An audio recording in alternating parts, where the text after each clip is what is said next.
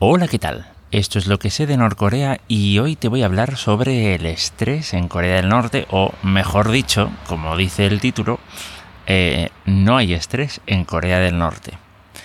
Eh, pues bueno, lo que ocurre es que hace unos días estuve viendo un vídeo, uno de, dos, ¿vale? Eh, con entrevistas a, bueno, mm, refugiados, reasentados, desertores. Bueno, ya tiene, eh, ya, ya, sabéis que, esto tiene su, eh, digamos, hay sus especificaciones, ¿vale? Pero vamos, gente que se va de Corea del Norte eh, a Corea del Sur. Em, precisamente sobre los refugiados resentados y tal, hablé en el episodio número 8, titulado ¿Son desertores todos los que salen de Corea del Norte, mm, ¿vale? Entonces si quieres echarle una oreja, pues eh, vamos, que ponte ahí porque eh, hay detalle un poquito más en qué consiste esto de que haya mm, desertores refugiados y reasentados. Em, bien, pues resulta que en una de estas entrevistas el, el, entrevistador, bueno, estaba, estaba preguntando, estaba preguntando una serie de cosas a vamos, a varias personas. Y, y bueno, le pregunta, no, no, creo que fue una la que, la que dijo, no, no, es que en, Corea del Norte no, hay menos estrés que en Corea del Sur. Y, y claro, el entrevistado se quedó así como, bueno, eh, ¿cómo? ¿Cómo, ¿cómo está eso? y, y, claro, el, el tío dijo, eh, no, es que aquí en Corea del Sur la gente piensa mucho o tiene, perdón, tiene tiempo para pensar, ¿vale? Eh, a ver, debo decir, voy a compartir el, vídeo de todas formas, los dos, a pesar de que el segundo todavía no lo he visto. Eh, pero bueno, las entrevistas están en coreano y subtituladas en inglés, ¿vale? Pero claro, eso me hizo pensar, ¿de acuerdo? Luego, luego el resto del vídeo pues habla de un montón de cosas, de barbaridades y tal. Que bueno, a ver, eh, por supuesto no dejan de ser menos bárbaras porque uno las haya escuchado eh, 500.000 veces, ¿de acuerdo? Pero me llamó la atención eso, ese fue el, elemento, digamos, de novedad de ese, de ese vídeo, ¿no? Eh, entonces uno se pregunta eh, si de verdad es cierto, es decir, si, si, si de verdad es que, está, es que pensamos demasiado, si nos preocupamos demasiado por las cosas eh, y a lo mejor hay que dejarnos llevar. Y digo Corea del Sur, como podemos decir, básicamente el mundo occidental, ¿no?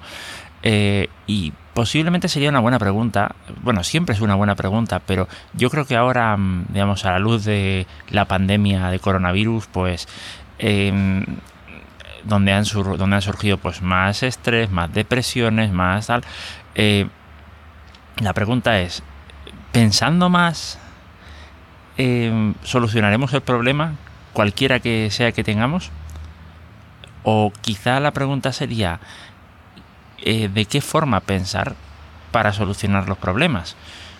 Eh, yo personalmente lo que me marcó eh, para, lo que para mí fue un marcó un antes y un después a la hora de gestionar un, de, gestionar el estrés fue los dos años que estuve como misionero. Eh, creo que en el episodio 1 ya he mencionado que por una que digamos yo practico una religión y en esa religión pues salimos como misioneros eh, dos años de acuerdo en mi caso eh, bueno, no, debo decir, no elegimos el sitio al que vamos, simplemente decimos si, si, si vamos o no.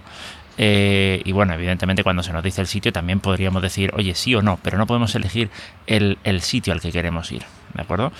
Em, en mi caso fue un sitio de habla hispana, ¿vale? Eh, fue aquí en España, de hecho. Pero claro, tuve la oportunidad precisamente por estar con personas de Estados Unidos, aprender inglés, eh, quiero decir, más allá del how are you, where are you from, eh, que te enseñan en el colegio y en el instituto.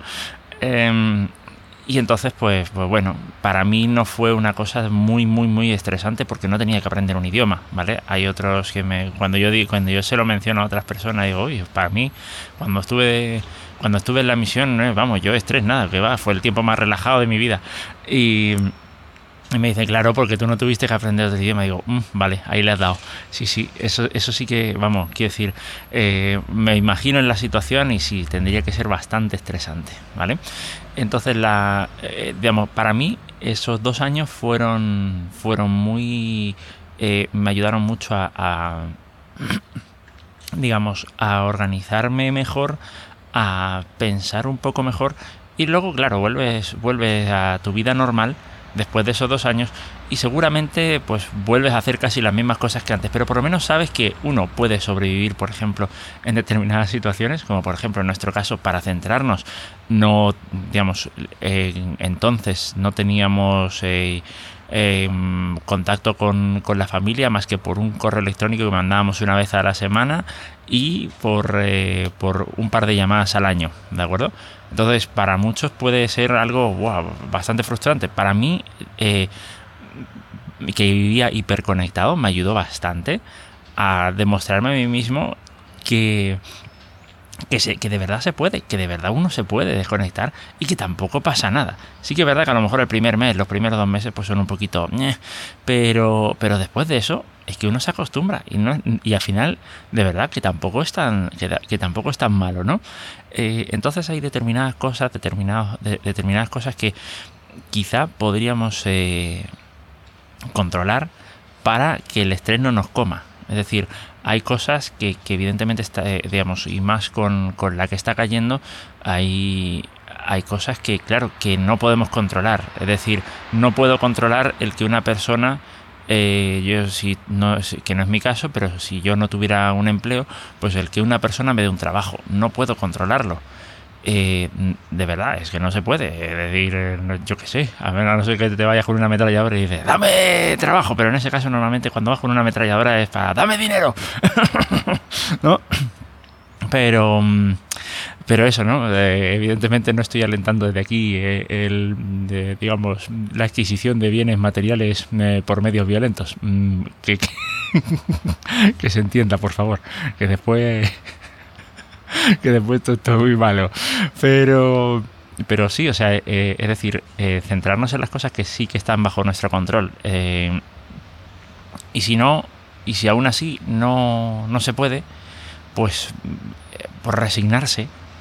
Es que de verdad, a veces no sé hasta qué punto, no sé hasta qué punto y, yo he vivido en Chile y, en general percibo más a los chilenos como personas un poquito más resignadas y en cierta forma, eh, digamos, lo, lo aplaudes y en cierta forma dices, uff, madre mía, pero hombre, un poco de superación. Es un, es un equilibrio complicado, ¿eh? El, no sé, ya, digo, lo más importante yo creo que, que es, sí, quizá, no tanto si tenemos tiempo para pensar o no, que evidentemente si uno está en el paro va a tener bastante más tiempo para pensar, eh, sino qué hacemos con nuestro tiempo qué, hacemos con nuestros pensamientos, qué parte de nuestros pensamientos dejamos, eh, vamos a dejar fluir y qué parte de nuestros pensamientos no vamos a dejar eh, que fluyan, ¿no? Es decir, eh, cuando viene el tema de decir, ostras, como esto siga así, em, como esto siga así dos meses, tres meses más, ya no, me, ya, no, ya no voy a tener nada para comer. ese, ese, tipo de pensamientos que, vamos, es facilísimo que, que a muchas personas le lleguen, eh, realmente no van a hacer no van a hacer mucho para cambiar la situación. Y claro uno dice qué fácil es verlo no cuando como como, como, como suelen decir por ahí que fácil es ver los desde la barrera no eh, sí. Pero no sé ese digamos este vídeo con ese comentario me dio mucho para pensar y esencialmente eso era lo que quería compartir. Eh, y nada mm, no mucho más. Ya me he alargado bastante eh, ya con este tema. Eh, lo dejo por aquí y nos encontramos en el próximo episodio. Hasta luego.